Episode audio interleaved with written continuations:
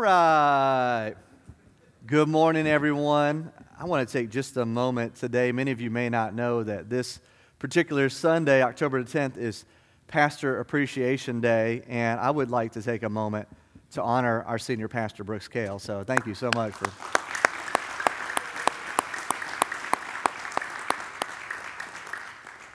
That was really hard to do. Um, but... Huh?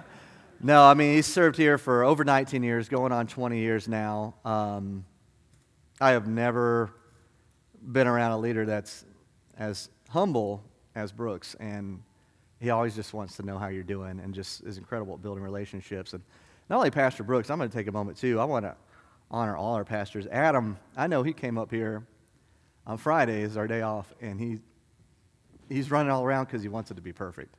And he worked so hard to get it right for this stage and online and all these different things they have to do. So, Adam, thank you for what you do, too. Yeah. And then for Eric, who, you know, is teaching our students, but then rushes over here to play the guitar during the second hour and doesn't just take a break on Sunday mornings, and for sharing his talents with us. Thank you, Pastor Eric, for what you do as well. So, God bless you. And Jason, where's Jason? Jason in here? He's probably skipping my sermon. But uh, Jason, too. I mean, he just got back from a trip, and, you know, it means so much to him to get connected with new people that he's going to give up a Sunday afternoon. You know, he didn't have to put on this class, but to do a connections class because it's big on his heart. So wherever Jason's at, uh, thank you for him, too. So. And as far as me, when I came on staff, Pastor Brooks said, you know, everybody here kind of has their extra thing that they do. Everybody's really talented. Like, Eric's incredibly talented. Every time, Eric, you know, we'll be like, yeah, I used to, you know, so-and-so did skydiving. Eric's like, well, I did skydiving for three years. I mean, like, he's done everything. And uh, Pastor Brooks is like, well, we'll find out over time what's that extra thing that you do. Come to find out, it's just putting on funny costumes. And uh, so that's kind of become my extra thing. So at least I'm good at something. Yeah, so absolutely, but... Well, I appreciate the opportunity to get to minister today. If the screens don't work, that's okay. Uh, I'm just going to, maybe this is why God led me to do this. I'm just going to literally, I have no notes. Uh, there's some things for the screen, but I'm just going to preach through a passage. That's it. I know when I love to do discipleship one-on-one, I love to just walk through a passage with somebody. And when I was in Bible college, one of my favorite classes was on the book of Romans. And literally the professor just walked us through every verse, all sixteen chapters in Roman. And Romans, we did that for a whole week, and I loved it. It was incredible. So if you have a Bible today or your phone, whatever you got, you can turn it to Second Peter chapter one. And we're going to work through three through eleven. I'm going to try to move quickly to cover all nine of these verses. First, I'm going to read it all the way through. We'll pray, and then we'll take it piece by piece, verse by verse. Starting in verse three, Second Peter chapter one. His divine power has given us everything we need for life and godliness through our knowledge of him who called us by his own glory and goodness. Through these he has given us his very great and precious promises, so that through them you may participate in the divine nature and escape the corruption in the world caused by evil desires. For this very reason, make every effort to add to your faith goodness, and to goodness, knowledge, and to knowledge, self-control, and to self-control, perseverance, and to perseverance, godliness, and to godliness, brotherly kindness, and to brotherly kindness, love. For if you possess these qualities in increasing measure, they will keep you from being ineffective and unproductive in your knowledge of our Lord Jesus Christ. But if anyone does not have them, he is nearsighted and blind, and has forgotten that he has been cleansed from his past sins. Therefore, my brothers, be all the more eager to make your calling and election for sure. For if you do these things, you will never fall, and you will receive a rich welcome into the eternal kingdom of our Lord and Savior, Jesus Christ. Let's pray. Lord, thank you so much for the opportunity to dig into your word today, God. And we just pray that you would be the sole focus this morning. The way you reveal yourself is through these pages, through these words. And so, God, I just pray that you would just reveal yourself loud and clear as we work through them, God. Lord, may we hear your word, and may we take it and allow it to transform our lives. to help us make changes, God, so we can look more like you, so we can also help others around us know you and grow close to you, God. We love you, we thank you, and we praise you for this opportunity. In Jesus' name, amen.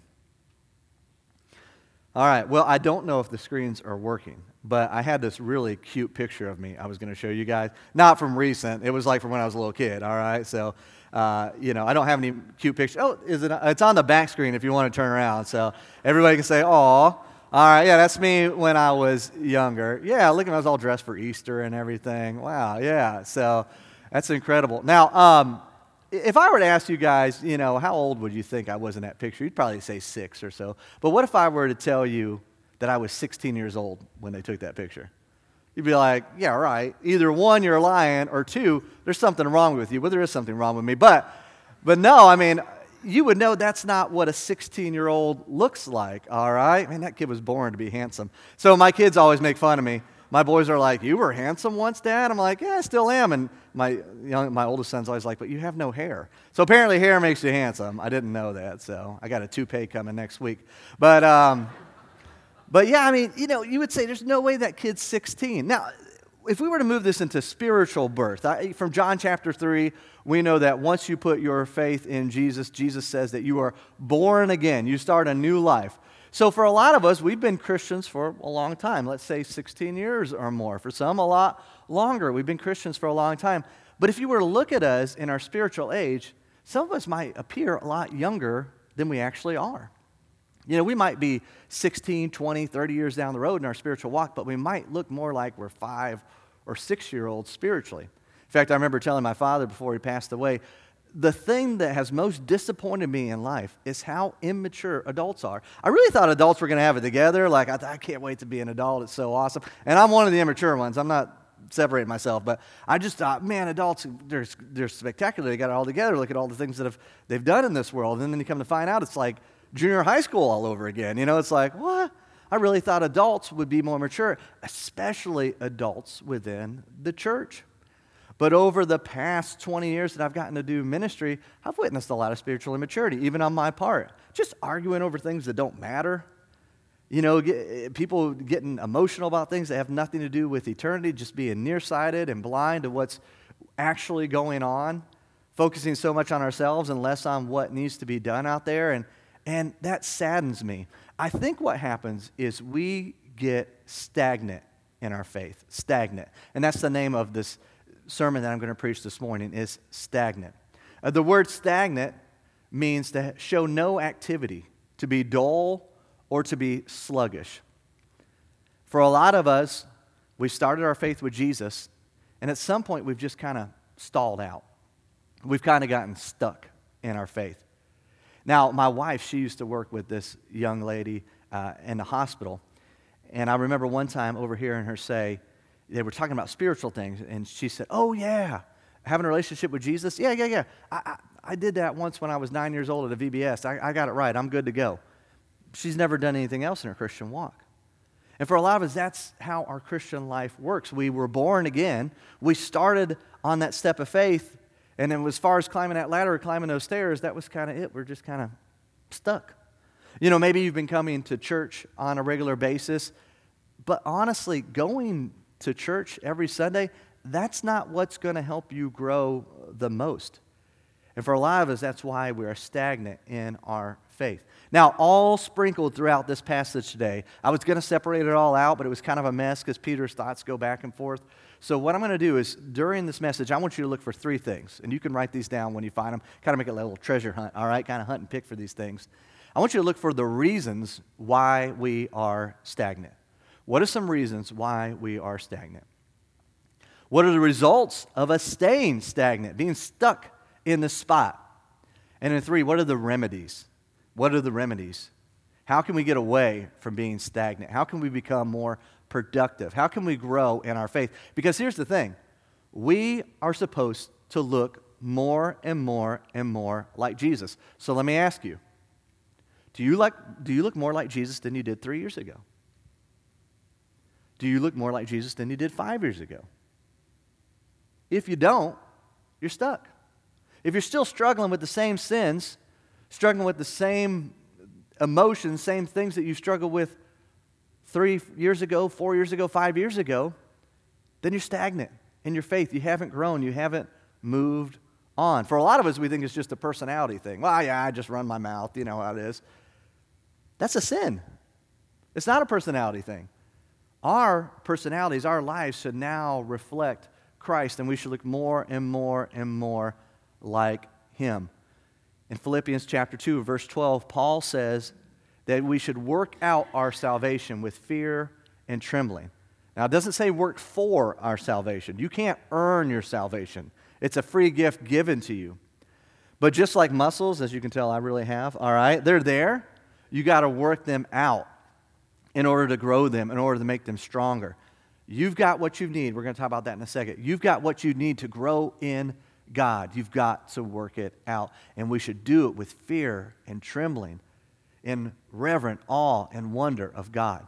So let's move this passage. Help me find the reasons we're stagnant, the results we're stagnant, we're stagnant, and the remedies. Verse three, Second Peter chapter one. His divine power has given us everything we need for life and godliness through our knowledge of Him who called us by His own glory and goodness. His divine power. This is the word dunamis, all right? A dynamite kind of power. Now, we would read in Ephesians one, nineteen, and twenty that the same power that rose Jesus from the dead is the same power that lives in you and me. Jesus was raised by the Holy Spirit. Can you imagine how much power it would take to raise somebody from the dead? I mean, if you ever watched a hospital show, you know, they shock them with the paddles. That's a lot of power. But I'm talking three days somebody was dead, and he came back to life. That's a supernatural kind of power. That kind of power lives in you and me. And we don't even think about tapping into it. We don't even think about what are the things that God could powerfully do through me. How could God change this world through me? Have you ever just dreamt about what God can do? Like, what are some things God could do through me if I if I just allowed Him to move through me? What are some things that God could accomplish? And here's the thing. It says His divine power has given us everything we need for life and godliness. And I'll talk more about godliness later. But everything we need for life, an abundant life that, John, that Jesus talks about in John ten ten, that He came to give us not just life, but an abundant life, a life in abundance through Him, with Him. You know, when a baby's born, a baby has everything it needs for life. It may not come out with teeth, it may not come out with hair, but guess what? It's there, it's coming. You don't have to add teeth or add hair to a baby, they're going to have it. When you are born again, when you start a relationship with Christ, everything you need is given to you at that point. Now, I want you to think about this. Here we are, we're reading Second Peter, all right? So this is probably written in the mid-sixties, all right, A D, right? Second Peter has, doesn't even have the revelation that John has. We have more revelation than probably Peter did. Now, Peter got to walk with Jesus, so we didn't get to do that, but we get to read all about it. But we've been given all this revelation. We have Bibles. How many of you guys probably have two or three of these at your house? I don't know why, but people think pastors love to receive Bibles as gifts. I've got about nine or ten of these on my shelf, all right? Like all different translations, all different versions. I have several at home. It's like, thank you. We do have Bibles, all right? But there are other gifts, you know, just money's fine, all right? So, um, you know, but like we...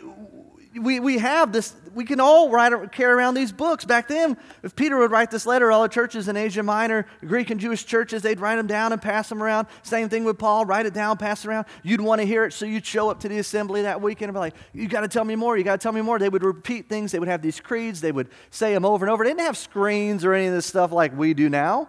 They didn't have the internet like we do now. They didn't have the Bible in several different translations and languages like we do now. They didn't have full-time pastors. You've got five of them at this church that you can just ask questions to. Now, they didn't have Bible colleges or seminary. They didn't have Right Now Media, which you can access for free, I mean, and get on there and just get thousands of Bible. They didn't have all of this stuff. But yet, Peter says, you already got everything you need. You want to know one of the reasons why I think we're stagnant? We're spoiled. We are spoiled. Every generation that looks down at the generation after them always goes, that generation's so spoiled. You know, right? You look at them, you're like, it's no wonder these kids are still living at home when they're twenty-eight. Like, oh, come on, you know.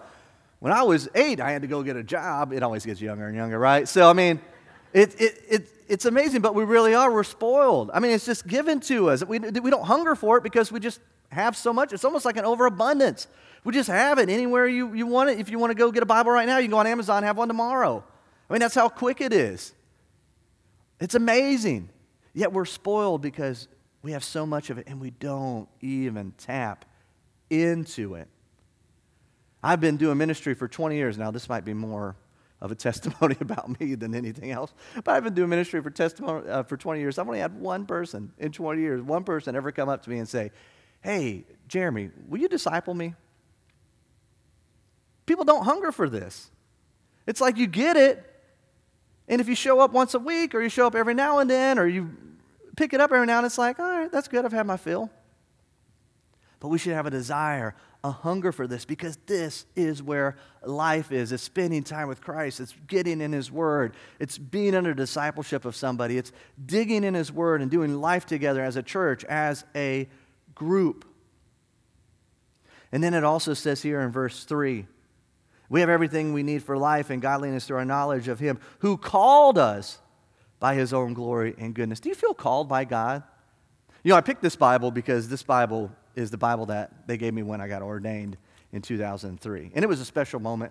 They made a circle and pray for me. They made a circle and pray for my wife. And I got a, I got a new suit out of it. I only have one suit. And uh, that was pretty exciting. What would happen is the first church I went to, everybody wore a suit. And so I went to Goodwill, and I would just buy whatever suits were at Goodwill. And I'd have, like, they'd ask me if the flood was coming. I'd have, like, high water pants up to here, you know, shirts that went to here. And so finally they broke down. They're like, we got to buy this kid a suit. All right, so they finally got me a suit. And I, but I remember that in ordained. I thought it was so special. It was a big moment. Honestly, a lot of it's just fluff. I mean, it was neat, but I've, you've already been called. I've already been called. The moment we gave our lives to Jesus, we've already been called. In God's infinite foreknowledge, before He even created the heavens and the earth, He looked down and He said, all right, I'm going to call you. And I'm not just talking about the pastors. I'm talking about all of you that believe in Jesus. I'm going to call you, and I'm going to set you aside to do good works. I know you're going to choose me, so I'm going to go ahead and call you to do good works. And I've got them laid out for you to do. Do you feel called? I think one of the remedies to stagnation is accepting the call that Jesus has put on our life. And it's probably even bigger than you've even imagined. Because in your own strength, there's not much you can do, but in His, you could do unlimited things for the Lord if He chooses to do it through you. Verse four, through these He has given us His very great and precious promises. I heard somebody say recently, there are over thirty thousand promises in the Bible. Isn't that amazing?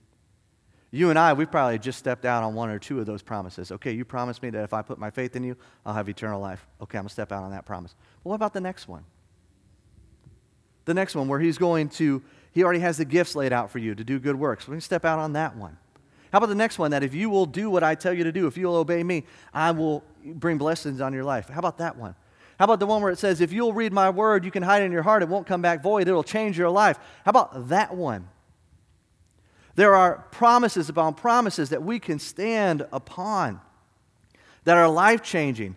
And so he continues in verse four saying that, that through these promises, through them, you may participate, this is mind-blowing, participate in the divine nature and escape the corruption in the world caused by evil desires. Participate.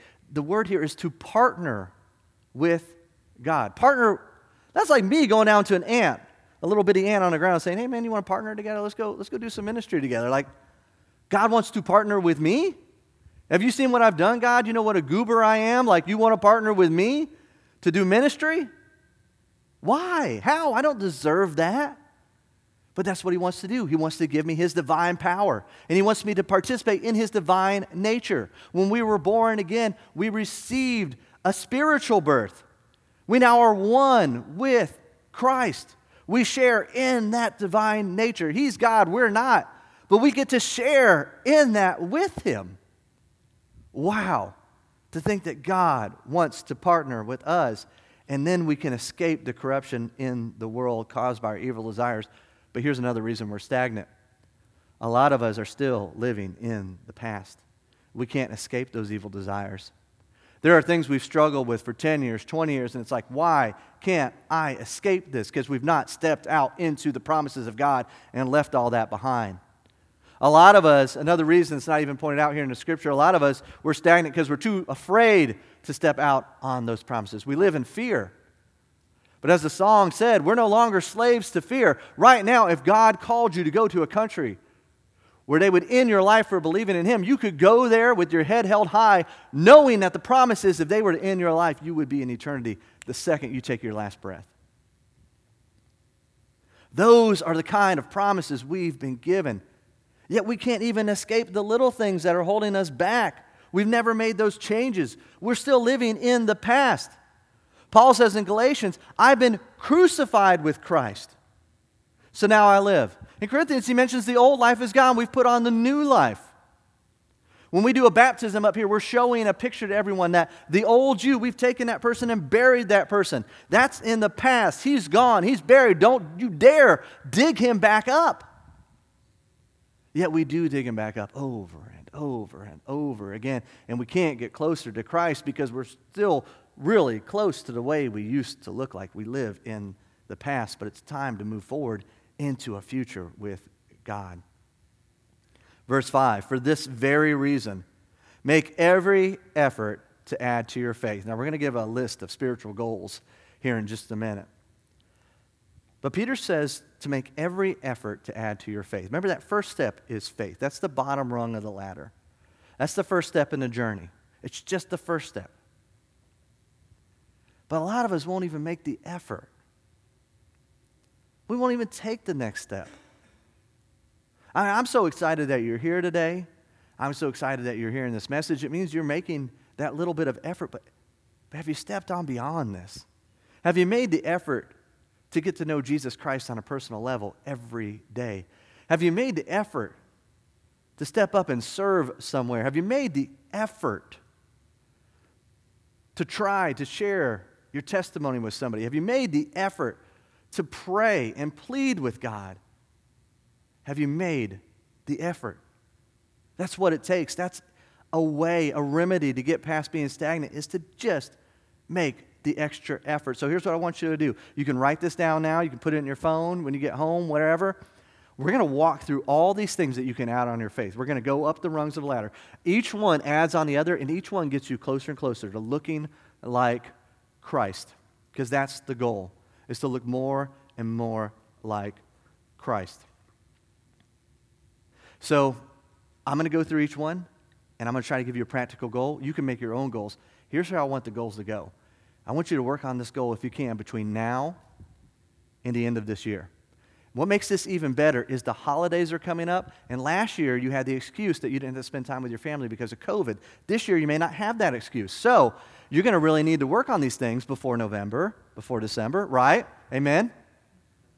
We got to get you ready to get closer to Christ, because they're going to try to pull you away from being closer to Christ. They're going to drive you crazy. So take note, make some goals. First one, he says, add on to your faith goodness. Our first goal is to add more goodness into our life. This word here, goodness, is moral excellence. Moral excellence. What is something in my life that I don't feel like is morally excellent right now?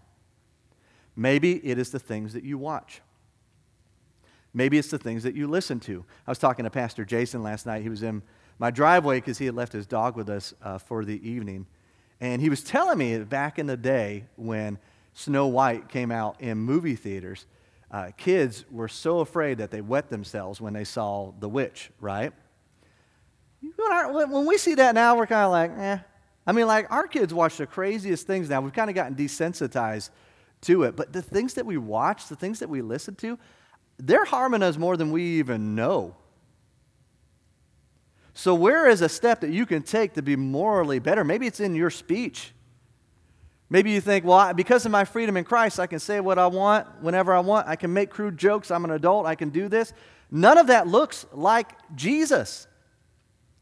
When I was younger and I used to teach, I used to have this little thing I would do where I would tell somebody, I say, all right, you know, imagine you're riding in the car with your best friend, right? You guys got the radio on. You're probably listening to whatever music you want to, right?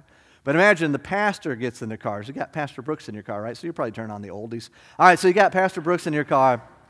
And at that point, you're probably like, well, I'm not going to listen to this. You know, we're going to listen to something, you know, maybe a little bit better. But imagine if Jesus got in your car, man. Like, Jesus is right next to you. Like, Jesus Nazareth, he's alive. And you see him on the side of the road, sandals and all. And you're like, Jesus, get in. And you're like, yeah, I've been sitting here listening to preaching all morning. I had it set to, you know, uh, His Love Radio. This is great, right? Yeah. But isn't Jesus always with you? We've got angels with us all the time. Can you imagine the things we're subjecting them to all the time? Where is an area of your life that you need some goodness? You need some moral excellence. Could even be in your reactions, the way you react to things.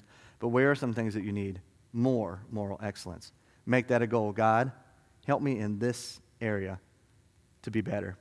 The next one, to add to your faith goodness, and to goodness, knowledge. Knowledge. I mentioned we've got so much that we can get into now. If you want that access to like Right Now Media, there's thousands of Bible studies.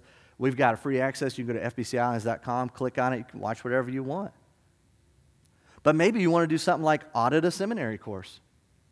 Maybe you want to pick up a book. Maybe you want to join a grow group. Maybe you want to find somebody you can that's spiritually stronger than you, and you can say, hey, will you mentor me? Could we walk through the scriptures together once a week, once a month, every other week, whenever we can? Maybe it is a smaller group, like a D group, like three or four people, like, hey, I need to grow. I remember when we started D group several years ago, I heard a guy at our church say, I have never read the Bible this much in my life. And that was the most exciting thing I heard that entire year. I thought, wow, just to know people are getting in their Bibles more because they're accountable to other people, like, grow in your knowledge of Him. Grow in your knowledge of Him. Spend time with Him every day. Get to know Him better. Get to know His Word better. There's so many resources out there. Make a goal right now. All right, here's my goal. I'm going to read this book in the Bible. Here's my goal. I'm going to ask this person to join me in reading the Bible. Here's my goal. I'm going to do an online Bible study. I'm going to find something. I'm going to join a group. Go ahead and make that another one of your goals. All right, so the next goal, adding on to goodness, knowledge, and to knowledge, self-control. There are so many things in this world that control us, and it may not even be sinful things. I've got one right here, my phone. This thing controls me sometimes. I could be spending time with my kids, and we'll just be sitting there, and I'll be like, eh, I'll see what's going on. Why? I don't even know why sometimes I pick this thing up. It's like a drug. Maybe for you it is more like a drug or a substance or alcohol or something that's gotten control over you. Maybe it's their emotions. You have no control over your emotions. You have no self-control. You just say whatever you want to say. And you're like, well, that's just the way God made me. No, He changed you to be more like Christ. You're not that person anymore. You can show a little bit of self-control. So what is an area right now in your life you need to show some more control? For me, it would be my phone. I need to put this thing down more. I need to control it, not it control me. Next one, from self-control, add on perseverance. Now, to perseverance, that would be more like just getting through the hardships of life, but I'm going to flip the script a little bit. For this goal, I want it to be, what's something you're doing right now that you should not give up? You should, what's something you're doing right now you should not give up? So, for instance, attending. Maybe you just got back to attending. Maybe this is your first time in a long time. I know with COVID, it's made it where people used to attend a couple times a month. Now they attend maybe once a month, maybe less than that. Kind of gotten out of the habit. But what's something you've started doing in your faith that you need to persevere, you need to keep doing? Maybe you've been a part of like our Wednesday night ministry with our kids. You start doing daily quiet times with the kids, and you're like, whew, this is every morning. Don't give up. Keep doing that. Maybe you joined a group. Maybe you started reading your Bible. Just keep going. Don't give up. Maybe you've gotten behind in it. Okay, so what? Tomorrow's a new day. Get back into it. What's something well that's going on right now that you're doing that you can keep doing that you should not give up? Make that a goal. Let's keep going. And to perseverance, add godliness. Godliness. Now, this one I really had to research. I've heard of godliness, and when I think of being godly, you know, I just think of being good. And the word goodliness And, and or goodness and godliness, they look alike, they sound alike. So I'm like, well, if you're good, then you're probably godly, right? Like they're kind of one and the same. This is a little bit different. What I found out that godliness in the New Testament is your response to God. that God gets in every part of your life. And so no matter if somebody says something to you the wrong way or something happens to you, you're so intoxicated with God. You know, Paul talks about not being drunk with wine, but being drunk with the Holy Spirit. You're so filled with the Spirit that nobody can even shake you because you just, you're just holy. You're just godly. So for this one, make it a goal of something to do with your heart, with your attitude. Pastor Adam did a five for five this past Friday on being grateful. Maybe that's something you need to add onto your life as a form of godliness, is just being grateful for all that God's given you, because that changes your attitude.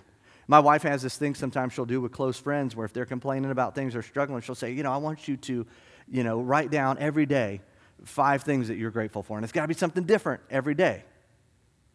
And people will come back and they'll say, you know what, that worked. That worked. Because being grateful to God changes your attitude. It makes you more godly. So what is a goal that you can do to get your attitude right, to become more godly?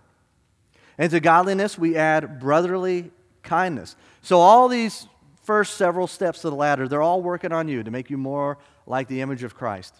But now you're going to take that to the next level. What can I do for somebody in my church? This is a Philadelphia is what it's saying, this word, like brotherly love. Somebody that's in my community of faith, somebody that belongs to Christ. Who's somebody right now in this room, in this church? Maybe they're not here today, wherever. And you say, you know what? I need to reach out to them. I want to write them a card and tell them how grateful I am for them. Maybe it's your Sunday school teacher, whoever. Maybe it's somebody in this church that you think, you know what, I haven't seen in a long time. Who's somebody I need to reach out to? Who's somebody that's struggling? I can take a meal. I can take a gift. Who's somebody that I can show some love to? Because that leads us into the next one and the final one. Brotherly kindness, when we add that on, the next one is love. And to brotherly kindness, love. This is an agape kind of love. It's a love that seeks the highest for the other person. It's a love that comes from Jesus. It's a love not only for those within your church, but it's a love for those outside of your church. When you reach this level in your spiritual walk with Christ, when you look more and more like Jesus, you have so much love that people in the world, when they do things that are sinful, when they do things that drive you crazy, you don't look at them with anger. You look at them with love and compassion. Your heart breaks for them. You want to help them. I mean, God, Jesus could have so easily looked down upon us and been like, I'm not even dealing with them. But out of his great love for us, he laid down his life. Who's somebody you can lay down your life for to point them to Jesus? Let's keep reading. Verse eight. For if you possess these qualities, all those that we just walked through, in increasing measure, they will keep you from being ineffective and unproductive in your knowledge of our Lord Jesus Christ. Whew. Here's some results of being stagnant. Ineffective, unproductive. Now, I don't know if we still have it on the screen, but I had a picture earlier of a treadmill. And it's funny, uh, Sherry Chafin was sitting here, and she was cleaning uh, this room. And this picture popped on screen while I was getting prepared for this. And she said, oh, I've got one of those stuck in my house I haven't used in years. And I was like, that's why I got it on the screen. That's the exact same point. I had one of these stuck in my house for a long time, an elliptical machine. I remember my dad, when I was younger, he had one of these bikes. Everybody's always excited when they first get these things. And then they get shoved to the corner of the house, and they become ineffective and unproductive. It's like, this thing is just taking up space. I don't know about you, but I don't want to be that person. I don't want to be the, the weak link in the chain at the church that just says, yeah, I'm the ineffective and unproductive one. I'm so stuck in the past. I'm so stuck in being a spiritual infant that I've just, you can't count on me to do anything. You know, a couple weeks ago, I was telling Brooks, I came in here to get Uh, things ready, and we've been without our facilities director for a couple weeks, and I noticed all the trash laying around the building, and I thought, people can't even throw away their own trash, like you just expect us to do everything? I mean, we really are spoiled, aren't we? Oh, they got people that'll clean up. Well, they got pastors that will reach people. I don't have to do that. They got pastors there that'll do that. Really? Our job's to get you to do it. That's the whole reason. We're supposed to be working ourselves out of a job. But what happens is we get in, we get ineffective and unproductive. We're like that treadmill. And we get on the treadmill, we're really not going anywhere. I'm just right where I started. It's kind of crazy. I don't want to be that. I want to be effective. I want to be productive for the Lord. Verse nine, we have to hurry. But if anyone does not have them, those things we talked about. He is nearsighted and blind and has forgotten that he has been cleansed from his past sins. Meaning, you're so spiritually blind, you look just like somebody in the world. You're just as blind as an unsaved person. All you worry about are the things of this earth. All you worry about is the ladder you're climbing in your corporate world. All you're worried about is what you're going to do after this sermon. All you're worried about is this day. You're nearsighted. You're spiritually blind. If you don't have these qualities, if you don't grow in Christ. But God wants us to have an eternal view of things, to look beyond what's right in front of us.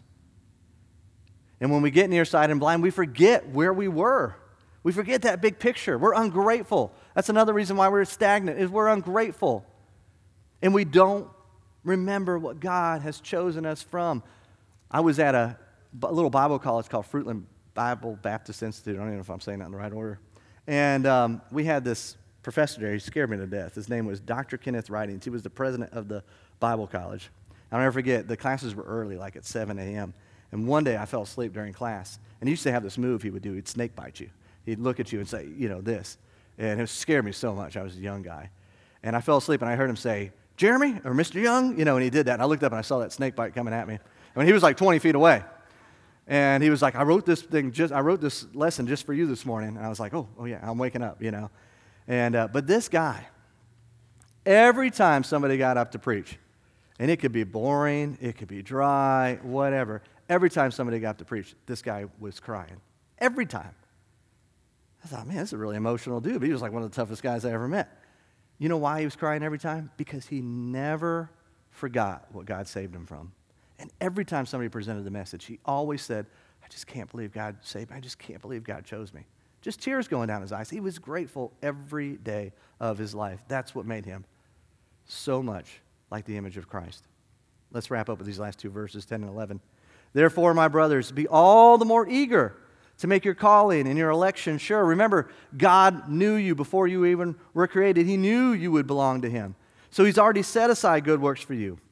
For if you do these things, you will never fall. It doesn't mean you won't ever sin. It just means you won't fall. We've got so many people who are just falling, pastors, leaders all over the nation, just morally falling. Why? Because they're not growing in the image of Christ every day. You can do this job that we do and not grow one bit. You can. Pastor Brooks, he doesn't do this because I've seen him on a day-to-day basis, but he could come up here every Sunday and preach to you and never grow in his relationship with Christ. Because it's a job. But the calling on his life is to be a servant of the Lord that spends time with him and gets to know him daily. And that's your calling. Because when you get to know God so much daily, it literally overflows out of your life. And you start making a difference in other people's lives. Verse eleven. And you will receive a rich welcome into the eternal kingdom of our Lord and Savior, Jesus Christ. I don't know about you guys, but I want to walk into heaven with my head held high.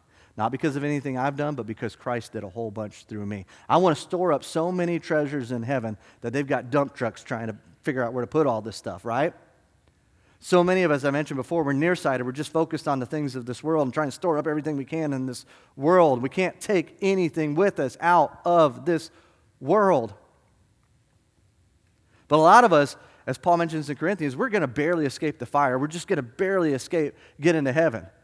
And some of us are going to be sad when we get there going, I, I brought nothing. I didn't bring anything. I don't want to be like that. I don't want to be in, ineffective and unproductive. I want to show up and God say, well done. Look at all the things that you let me do through you. All because you humbled yourself and you took an eternal view and you forgot about the things of this world and you grew closer to me. We need to take that next step. I don't know where you're at in the ladder. I don't know where you're at in your relationship with Christ, how close you are to getting closer to Christ. Don't get stagnant. Don't stall out now. Don't get stuck. Take the next step today. Resolve that the rest of this year will be an opportunity to set those goals and grow closer and closer to Christ. If you set those goals, find somebody to keep you accountable to them. Send them to me. You can email me. It's Jeremy at F B C Islands dot com. Email me and say, here's my goals. Will you help me stay accountable to them? God wants you to grow He doesn't want you to stop. He doesn't want you to stall out. He wants you to walk in with your head held high into his kingdom saying, God, look what you did. Maybe today you need to take that first step, that step into asking Jesus to come in your life. You've never even taken that step. Like, I'm I'm so lost, I don't even know where to go. Well, let me tell you, the first step is so easy. You just got to prop your foot on that ladder. It's just stepping off the ground saying, God, I trust you to hold me. I can't do this life on my own. I've made so many mistakes, so many sins. I know they keep me from you, but I know you sent your son Jesus to die on the cross for me. I believe in him, and I accept what he did, and I'm calling on his name right now in my heart, my mind. I'm calling on him and asking him to come in my life and change me. If you do that today, please tell us about it. We want to know. We'll be so excited for you. We want to help you on your journey. Wherever you're at, we want to help you. So wherever you're at right now, I just want you to pray and talk to God during this closing prayer, during the final song. Just say, God, show me where to grow. I want to be productive and effective for you. Let's pray. Lord, thank you so much for your word, for you, for your power, for your nature, for your goodness, for all these things that you are, and you want to do it in and through us. We've got so much. There's no excuse for any of us not to be continuing on in our journey to look more and more like Jesus. You don't give up on us, though. No way. You love us so much, you're going to keep pursuing us. You're going to keep on us, no matter what we've done, no matter how many times we've messed up. Your mercies are new every morning. Today is a new day. Tomorrow's a new day. It's a new chance, if we've messed up, to set those mistakes aside and just to follow you with all that we have. Lord, help us accept the challenge of your word today, God, from the Bible, and help us to grow closer to you, and help us to be productive and effective for your kingdom, and watch what you can do. We love you so much. It's in Jesus' name we pray.